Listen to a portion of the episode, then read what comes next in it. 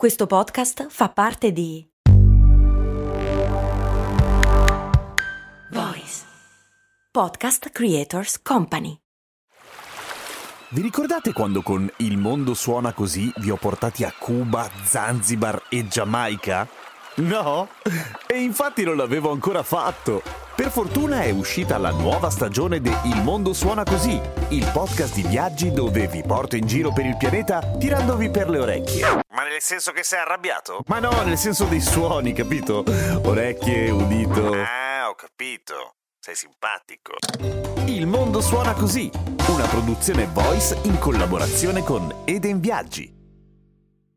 Intanto devo chiedere scusa perché Fishbone mi fa notare su Discord che ieri ho parlato di energia dai fulmini e non ho citato Ritorno al futuro. E grave, gravissima colpa. Cose molto, cose molto, cose molto umane. Poi il tema di oggi non è facilissimo, però avete mai notato che c'è una correlazione apparente almeno tra paesi più freddi e ricchezza rispetto ai paesi più caldi e povertà? Mi spiego. Se dobbiamo pensare a paesi molto sviluppati, delle potenze economiche, ad esempio in Europa pensiamo al nord, ok? E stando sulla medesima direttrice, cioè senza spostarci a est o ovest, se pensiamo a paesi poveri, Africa subsahariana caldo. È curioso, no? Ma proviamo a spostarci. Nord America e Centro America, ok? In Asia, Giappone, tendenzialmente freddone. India, caldo. Non stiamo parlando di ricchezza globale, cioè non di PIL, prodotto interno lordo, ma di reddito pro capite, cioè di quanto mediamente guadagna ogni cittadino di quel paese. Comunque stiamo andando molto a spanne, però effettivamente sembra esserci una correlazione, giusto? Poi ci sono degli outsider che non c'entrano assolutamente nulla. Corea del Nord, freddo di brutto, po- poverissimi. Qatar e i paesi strapieni di petrolio in mezzo al deserto, un caldo della Madonna eppure dei redditi pro capiti che fanno paura. Però in linea di massima questa tendenza sembra reggere. Ok, quindi è una questione di risorse? Mm, no, non è quello. Cioè, moltissimi paesi dell'Africa subsahariana sono pieni di petrolio e pieni di gas che gli rubiamo noi. Ok, e questo spiega il perché evidentemente loro non hanno dei redditi particolarmente alti. Oltre a evidenziare il fatto che evidentemente siamo degli stronzi, ma questo è un altro lunghissimo discorso. Insomma, ci sono una marea di analisi statistiche che cercano di capire se queste due cose, cioè la temperatura e i redditi, cioè i soldi, la ricchezza, andiamo a spanne, sono correlati. E pare proprio di sì. Anzi, c'è una correlazione così precisa che riesce a dare all'aumento di ogni grado centigrado quanti soldi si perdono all'anno a testa. Ma come mai? Allora, la teoria del fatto che, non so, se hai caldo allora non hai, non hai voglia di lavorare, ovviamente è una cazzata e non, non c'entra assolutamente nulla, anche perché quando fa un freddo boia e uscire di casa significa affrontare meno 20 gradi, anche lì non è che te c'è sta voglia de fa. Eppure questa relazione sembra esserci di brutto, ma anche all'interno di alcuni paesi. Pensate all'Italia, ok? L'Italia, il sud e il nord hanno ricchezze diverse per ragioni storiche lunghissime che non c'entrano praticamente nulla con quello che stiamo dicendo adesso, però in Australia succede questa cosa. Tanto che una delle città più povere, che è quella più a nord, quindi più verso l'equatore, quindi più vicina al tropico, è anche quella più piena di risorse, che dovrebbe quindi essere più ricca. E quindi di nuovo, ma quindi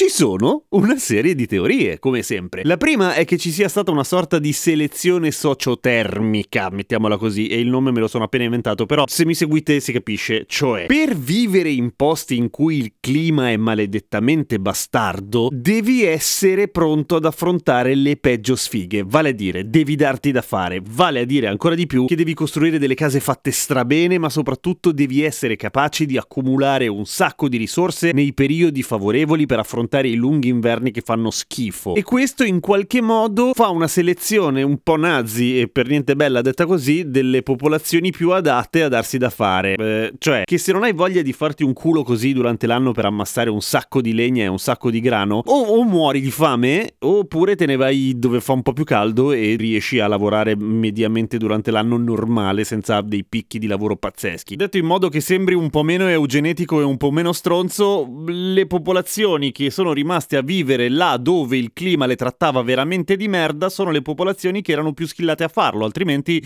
se ne sarebbero andate. Ma per quanto la voglia di lavorare con il caldo, con il freddo non c'entri un cazzo, ci potrebbero essere delle ricadute nei comportamenti delle persone. Per esempio, una cosa molto più carina, il fatto che con il caldo le persone sono tendenzialmente più nervose e hanno poca voglia di stare gli uni con gli altri, mentre nel freddo tutto sommato si riesce più a lavorare gomito a gomito. Però le persone che vivono nei paesi del nord Europa vengono considerate fredde, mentre le persone dei paesi caldi vengono considerati accoglienti. Quindi è strano, o forse è un luogo comune. Fatto sta che questa teoria c'è nell'economia. Ma tutto questo va anche messo sotto la luce della storia. Vale a dire, è sempre stato così? No, per niente, nel senso che l'impero romano spaccava il culo ai passeri e i paesi nordici erano, diciamo, un po' di nicchia, per così dire. Gli antichi egizi erano evolutissimi su un sacco di fronti, scienza, cultura, arte, architettura, mentre nel nord queste cose non accadevano. Proprio i Maya, per andare più lontano, Sud America, molto vicino ai tropici, nei tropici, una delle civiltà nettamente più evolute rispetto agli altri in quel periodo. E poi poi il clima non è cambiato, o meglio sì, il clima è un po' cambiato, ma quello che è cambiato è la definizione di ricchezza, vale a dire, ai tempi la cosa difficile era mangiare tutti quanti, per cui paese caldo voleva dire riuscire a coltivare un sacco di roba e che tutti più o meno mangiavano. Paese freddo coltivare era un disastro, dovevi allevare che comunque non era facile, quindi si mangiava di meno e in di meno soprattutto. Ma le cose con il tempo sono cambiate, ora produrre cibo, coltivare cibo è una cosa che ha una rendita relativa relativamente grande anche perché è diventato molto più facile farlo, si fa in modo massivo, si fa in modo industriale. Quello che conta sono le innovazioni e tutto ciò che riguarda le industrie, che in realtà vengono meglio al freddo in linea di massima, se proprio. Nel senso che ovviamente possono esistere al caldo ed esistono anche al caldo, ma con dei dispendi maggiori. Quindi la teoria del fatto che quando c'hai caldo non hai voglia di fare una mazza mm, regge fino a un certo punto, però in realtà la ragione di questa correlazione che almeno questa parte è stata provata trovata, le ragioni restano ancora non del tutto chiare, nel senso che ci sono una serie di teorie come al solito. Ma non dobbiamo preoccuparci perché fra poco farà caldo ovunque se continuiamo così. A domani con cose molto umane.